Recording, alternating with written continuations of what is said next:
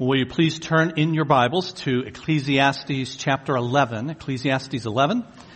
You'll need a Bible to follow along in our message. The guys have some. If you need a Bible as they make their way to the back, just get their attention and they'll get one of those Bibles to you. It's marked for you at Ecclesiastes 11. As you're turning there, uh, next week, we will, during this hour, the worship hour, devote the entirety of the hour to the observance of the Lord's table. Next Sunday is Ordinance Sunday, where we observe the two ordinances that Christ gave to His church, those of communion and baptism. Communion during the worship hour uh, next week, and then at five o'clock uh, tomorrow, or uh, next week in the evening, we will have baptism. We have a couple of our young people who are being baptized, and they will appreciate very much your encouragement to be here and celebrate this milestone in their spiritual journey. We also have a dinner after that to celebrate. So it's always a great time for us next week, Ordinance Sunday, and during this hour we will observe the Lord's table. Today, Ecclesiastes 11. And then after today, only one message left in our look at the book of Ecclesiastes. St. Augustine, Florida lays two claims to fame. It's the oldest city in the United States, dating back to 1513. It's also the location that explorer Ponce de Leon ended his quest for the so-called fountain of youth which was believed to have restorative powers that reversed the aging process. Now it turns out that Ponce de Leon was not searching for the fountain of youth when he came to Florida. In fact, he never once mentions it in the extant letters that we have from him. But many others have, both before and after de Leon. Alexander the Great, for example, was said to have come across a healing river of paradise in the fourth century BC. And similar legends cropped up in such disparate locations as the Canary Islands, Japan, Polynesia, and England. During the Middle Ages, some Europeans even believed in a mythical king whose kingdom allegedly contained a fountain of youth and a river of gold. Now today we have our own versions of the search for the fountain of youth found in the 8 billion with a B, 8 billion dollar cosmetic surgery industry. Or found in just the guy hawking a miracle aging cream on TV at 3 in the morning. Not sold in stores. Get it while supplies last. Now it should not surprise Christian people that worldlings have no idea have no idea how to live contentedly in each phase of life, even when growing old. There are few things sadder than seeing an older person trying to relive the past and bring back a day that has long gone. But you know, if your best life is indeed now, if you really do only go around once, as they say, if you really need to go for the gusto, then you need to remain young for as long as you can. So in the words of that great theologian Rod Stewart, in a song about a teenage couple that runs away from home, gets an apartment and has a baby, no mention of marriage at all in this relationship. Young hearts, be free tonight. Time is on your side. Don't let them, the them would be adults, especially parents, don't let them put you down. Don't let them push you around. Don't let them ever change your point of view. Or another great theologian, Billy Joel, who assures us that only the good die young. So of course, whatever you do, don't be good. If you want an accurate perspective on life, you really cannot get it from the culture, friends. The Bible provides God's perspective on life. And it's a perspective that is realistic and completely accurate. And God tells us in the passage that we're going to see today in Ecclesiastes that there are indeed advantages to youth and there are many disadvantages to growing old. But it also teaches us that we can live life wisely because you can live for God at every age. So let's ask God to help us then as we look at His Word together. Our Father, we thank you for bringing us together now, for calming our hearts. There was all that we had to do to get here. For those that have children, to get them dressed, to get them breakfast, to get them in the car, to get them here. There are all kinds of obstacles that could have kept us from coming, but you, in your providence, have an appointment with us in this hour. And so, Lord, we thank you, we credit you, we praise you for allowing us to have this time to look into your word. We ask you, as each week, to grant us attentive minds and open hearts so that we receive the word that you have for us from Scripture. We pray all of this in the name of Jesus. Amen. Now we have inserted in your program every week a, an outline of the message. If you don't have that out as yet, I encourage you to take a look at that so you can follow along. And I say first of all, we want to see today that the wise rejoice in life. The wise rejoice in life. The Bible teaches that the physical world, including our bodies and everything in the creation, the physical world is fallen and it's decaying. Romans chapter 8 says creation has been subjected to frustration and is in bondage to decay, groaning as in the pains of childbirth right up to the present time. And as we've seen in the book of Ecclesiastes, it's shown that life lived under the sun. That's a phrase used over and over again in this book. That is, life lived without reference to God is meaningless. So you might conclude then, with all of this meaninglessness mentioned in the book, from life under the sun that there's no pleasure in this life. But even in the midst of all the darkness and decay, verse 7 of Ecclesiastes 11 says this. Light is sweet, and it pleases the eyes to see the sun. Author Philip Ryken said, many things in life are sweet, like the taste of golden honey or the soft fold of skin on a baby's neck or the sound of the sweet spot on a baseball bat when it connects for a home run. And many things in life are also bright.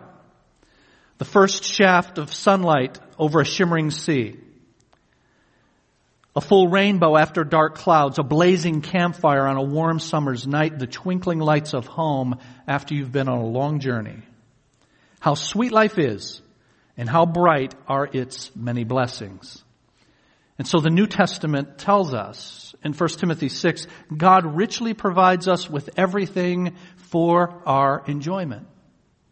So the wise can rejoice. The wise can enjoy life.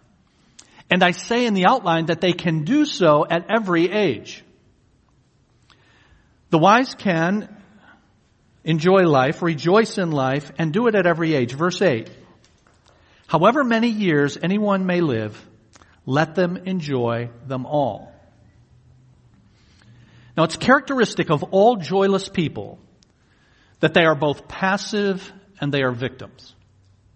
Passive and victims. They're passive in that they're waiting for something to make them happy. There's some experience, some circumstance that they don't have now that will be the external stimulus to make them happy. But until that happiness happens in their minds, there's nothing then that I can do about it, and thus there's the victim mentality and the wallowing in their joylessness. It's characteristic of all joyless people that they are both passive and they are victims. But here, let them enjoy in verse 8 is a command. And therefore it's something for which we're personally responsible to be active in pursuing. The person who's the child of our loving Father can rejoice at all times because of what we know. We know He is at work. And we know He is working all things for our good, His Word tells us. And we know, James chapter 1, that even trials are His gracious tools in our lives. So every day that we awake, we do so with a God-centered perspective that says as the psalmist did, this is the day which the Lord has made. Let us rejoice and be glad in it. There can be joy at every stage of life, but it requires an active mentality, but also a recognition that there are characteristic sins at every stage of life. If we're going to have this joy at every stage, then we're going to have to actively and intentionally commit each day to God. Think about the fact that each day is from the hand of God, but also recognize that at each stage of our lives, there are different temptations that would keep us from that joy. New Testament scholar D.A. Carson wrote a book about his father. His father pastored small churches in small towns in Canada his entire life. The book is titled Memoirs of an Ordinary Pastor. And in it he talks about having seen his dad's journal and an entry in which Pastor Tom Carson, as he advanced in years, wrote this, Lord, keep me from the sins of old men. Keep me from the sins of old men. There are sins of old men and women, aren't there? Living in the past? Living in regret? Living in anger? So why, that's why we say very often, grumpy old people. Characteristic sins as we grow old. Temptations as we grow old. But of course you have the same thing in, in youth. There are characteristic sins while we are young. And that's why the Bible warns Paul to his protege Timothy, flee the evil desires of youth. Sometimes those are irresponsibility or sexual sin, or living only in the moment with no thought or care for the future. What both of those have in common, the characteristic sins of the old and the young, is that they fail to acknowledge God. The wise person who does so can have joy in every age. But, notice in your outline, the wise can rejoice in life. They can do so at every age, but they do so especially in their youth. Verse 9 says, You who are young, be happy while you are young, and let your heart give you joy in the days of your youth. It's been said that youth is wasted on the young. As you get older, you realize how you could have used youth and the vigor and the strength and all that went with it in better ways, and young people who are in it often don't recognize that. But the wise capitalize on the blessings of youth, even while they are young, and those blessings are many. Commentator Leland Ryken said, young people enjoy many blessings in life. They have fewer of the cares that come with having adult responsibilities. Their bodies are strong and getting stronger. Their hearts are full of good cheer and easy laughter. The future is full of possibilities. There's freedom to take risks and time to go in a new direction in life. Young people still dare to dream that they can make a difference in the world. These are all reasons for the young to rejoice. And you, the young, have the freedom to, verse 9 says, Follow the ways of your heart and whatever your eyes see. that sounds dangerous. A young person who does what he or she wants, whatever pops into their imagination? Yikes. But the assumption is that this is a wise young person who, in other famous words from this same Solomon said, trust in the Lord with all of your heart. And in all of your ways. Acknowledge Him and He will make straight your paths. In all of your ways, in all of your imaginations, in all of the things that come to your heart, young person, you acknowledge Him. Christian young people who are grounded in their Lord can have a God honoring blast in life. A God honoring great time. They avoid the temptations of youth because they're centered on the Lord. That grounding in their God means that they do not wonder whether they are missing out on something good for them. It's one of the great temptations of youth. I'm missing out on something. Particularly for Christian youth, I'm missing out on something. The world has got something that I don't have. Perhaps I need to explore that. But the wise young person is grounded in their God and it, they do not therefore wonder whether they're missing out on something good for them because he withholds no good thing from them. They believe what God and godly people have told them. And because they believe that, they ignore the Billy Joels all around them who mock at their religiosity.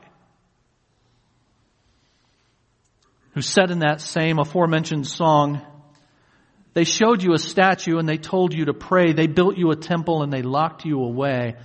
Ah, but they never told you the price that you would pay for the things that you might have done. Only the good die young. Now putting aside the statue nonsense, that's aimed at you, CBC young person. The Billy Boys are saying that you're missing out while the rest of us are having a great time, so you better join us now. And that's an echo of the voice of the serpent in the garden. Even when it is set to a cool tune. It's still the echo of the voice in the garden. God is withholding something good from you. Isn't that what the serpent was saying to Eve? God doesn't want you to be full. God doesn't want you to be happy. The God-focused young person can laugh at and even have sadness for those who are harming their future even now by the things in which they indulge. Sex in marriage won't be the same after you've had many partners before settling down. The live pretty, die young mentality won't magically go away when you're in your 30s and 40s. You are planting the seeds of regret while those of us who follow the Lord are planting seeds of lifelong joy and having a good time along the way. The young person who follows and acknowledges God can have a God honoring blast in life. The wise rejoice in life, especially in their youth. And also, I say in your outline, they do so with a focus on the future. A focus on the future. Second part of verse 8 says, But let them remember the days of darkness, for there will be many.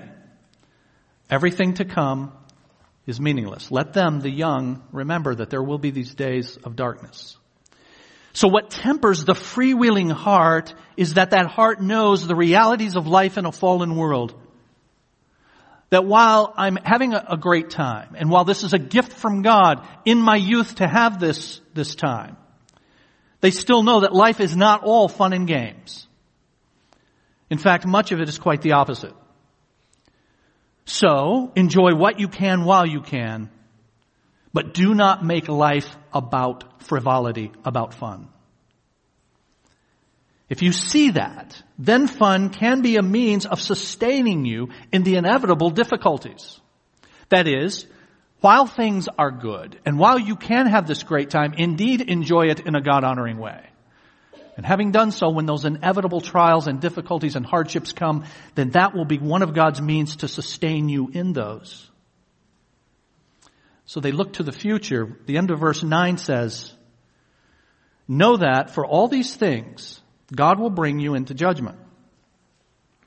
So with every choice that we're making, while we're young or at other stages of life, at every choice that we're making, as we follow our heart, depending on where that heart is rooted, just understand that at all times God sees. God cares. God watches. God will judge. Romans chapter 2 says God will judge people's secrets through Jesus Christ. Job said, God views the ends of the earth and he sees everything under the heavens. Your natural sinful heart's desire is not an unencumbered permit to licentiousness. God sees all and He knows all and He will judge all. Contrary to the voice of Satan found in the world, God is not a killjoy. He in fact desires the best for His people. How do I know that God desires the best for His people? Romans 8 tells us that He who did not spare His own Son, how will He not also along with Him graciously give us all things. God desires the best for his people. You need to look no further then than the sacrifice of the Lord Jesus Christ on our behalf. But God will, because he desires the best, he will discipline to move us back to the straight path and he will for each of us require an account to the master for what we did with the resources that he gave us. Now you all have heard me say many times, especially when we have the thrill, as we do often, thank God, of our young people, of their own volition, saying, I want to join the church. I want to become a member of the church. And as they come up here and they stand before you and I tell you who they are, Almost without exception, I say this is yet another young person that God has brought in their spiritual journey to this point, and they want to serve the Lord in this place. Thank God for our young people. I love our young people at CBC. I'll say something about our old, older folks later, including myself. From what I can tell in observing you CBC young people, you get this. And you're pursuing this. And so I say to you, continue to love each other by enjoying one another, serving with one another, growing with one another, and yes, challenging one another. God has given you this time this place, these people. Take advantage of that. Challenge each other. James chapter 5 says this. If one of you should wander from the truth, and someone should bring the person back, remember this. Whoever turns a sinner from the error of their way will save them from death and cover over a multitude of sins. The Bible's teaching you enjoy your friends. Enjoy this time and remember, friends don't let friends sin.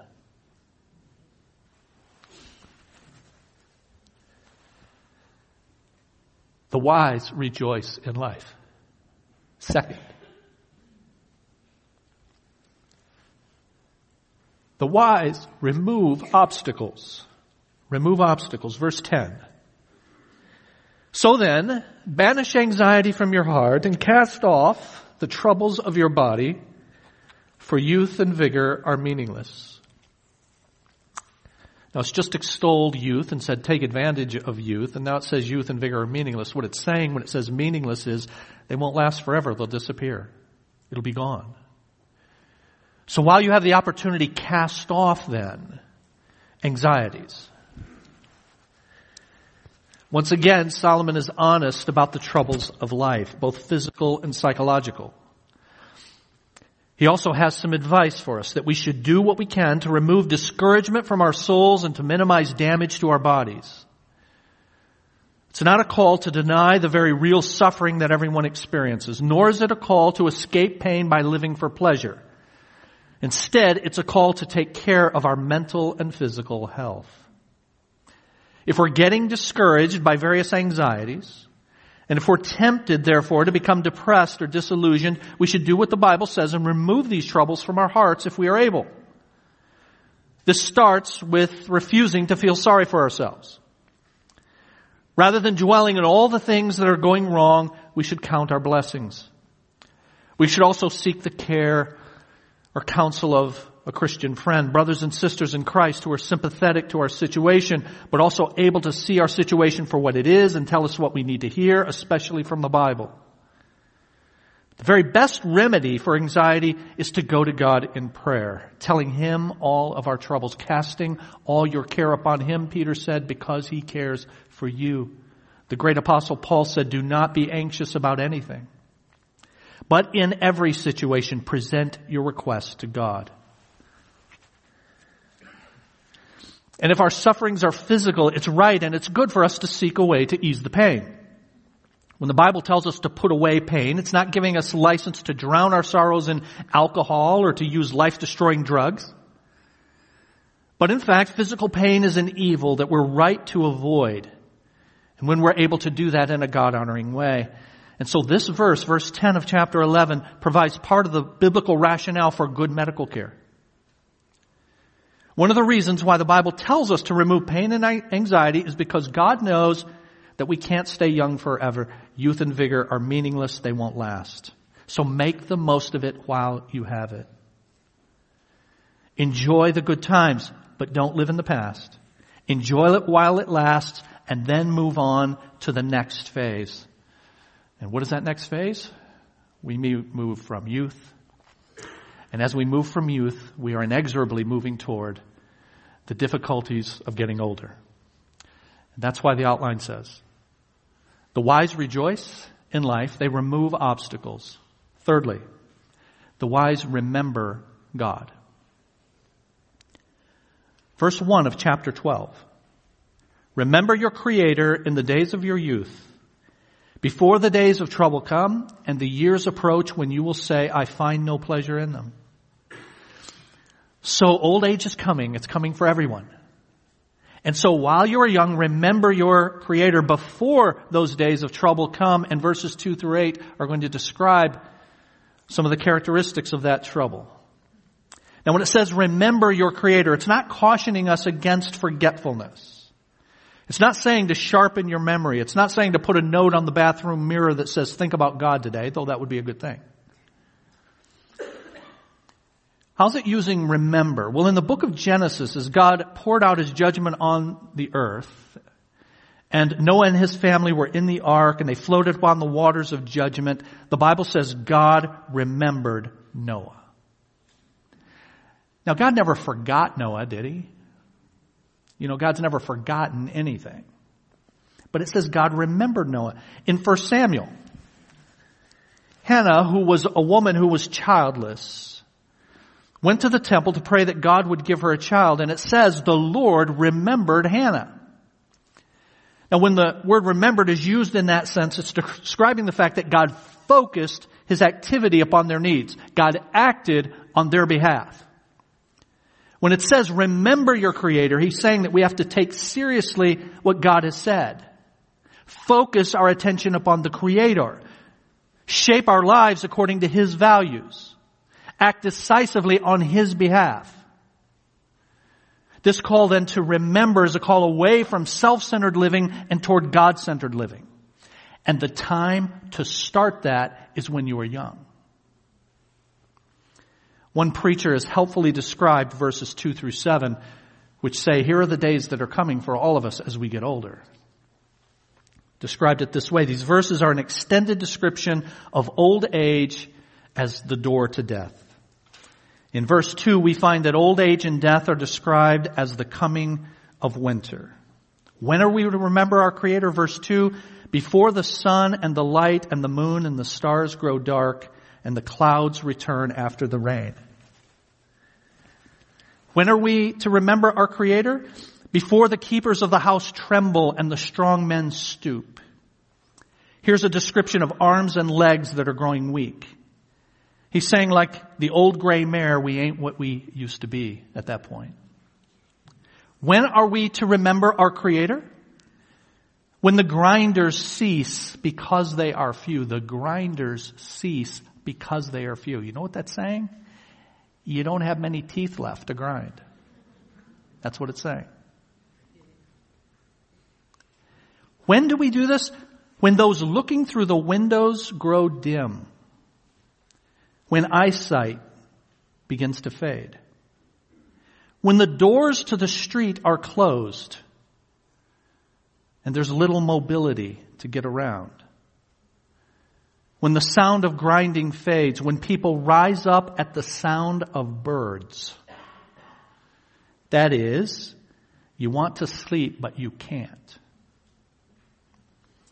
When all their songs grow faint, he goes on to say it's a time when people are afraid of heights and of dangers in the streets, when the almond tree blossoms. Almond tree blossoms are silver gray.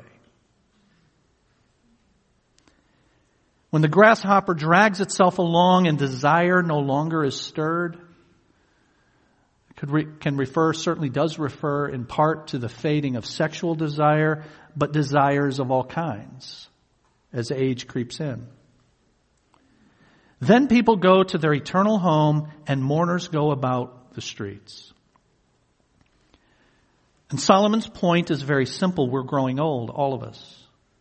So in verse 6 he says, remember him before the silver cord is severed or the golden bowl is broken, before the pitcher is shattered at the spring or the wheel broken at the well.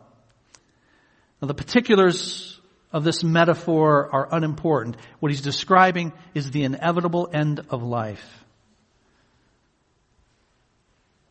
One of David's men described how he felt as he turned 80 years old in 2 Samuel 19.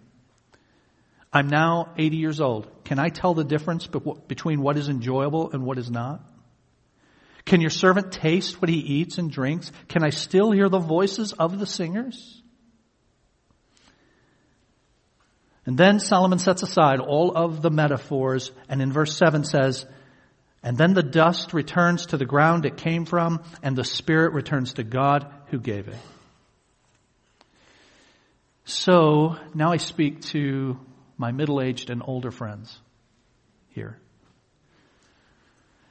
You say to yourself, I squandered my youth.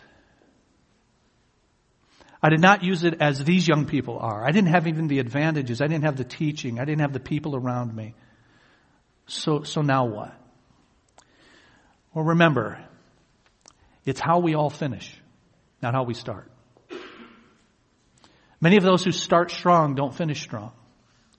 The important thing is that we finish strong for God. And there is always time, always time to do that.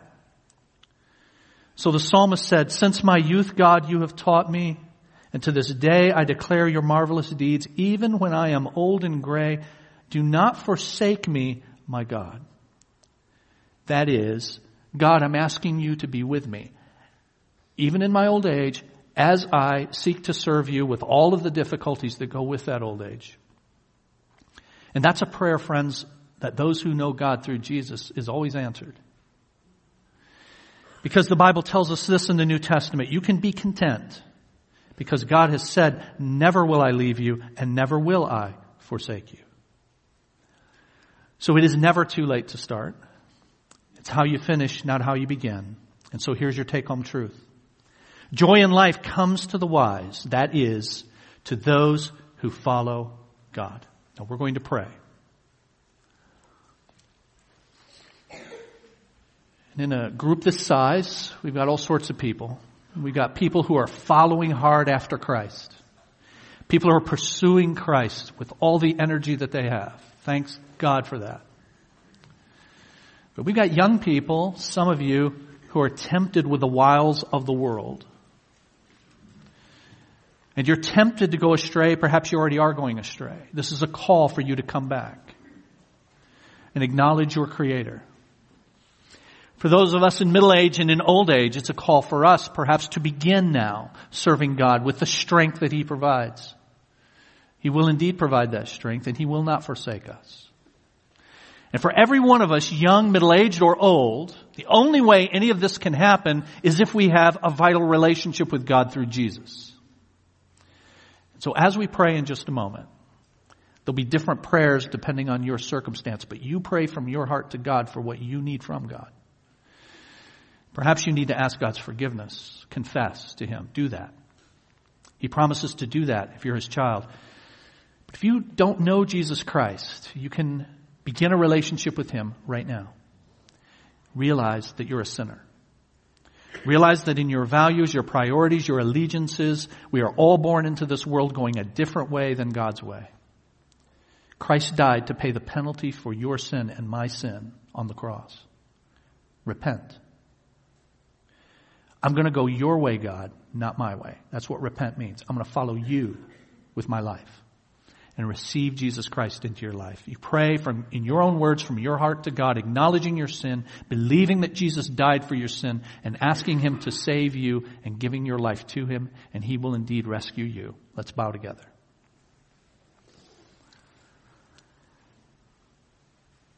Our Father, we do thank you for meeting with us, for gathering us, for giving us your word, whose teaching is as relevant, because it's from you, more relevant, more relevant than anything we read this week, any teaching we received this week outside of your word, your word is more relevant than anything to us.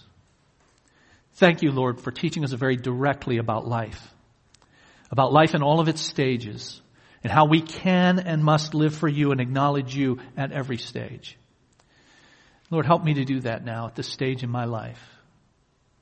Help me to finish well for you. I pray for my brothers and sisters who are at middle age and older age, that they will make that commitment today as well. I want to finish well for my Creator and my Savior and my Lord. I thank you for our dear young people. I ask your continued blessing upon them. May they continue to grow in you. May they continue to grow in their, their love of you and what you have given them in this life. But Lord, keep their feet from going astray. For those that may be contemplating straying, for those that are straying, thank you for bringing them here to hear this, to bring them back. It is the love of their God who is calling them back. So I pray that from their hearts, right now, they're praying to you. And bring those who did not know you when they came into this world to you, as only you can do. We will praise you for all of it. We pray in the name of Jesus. Amen.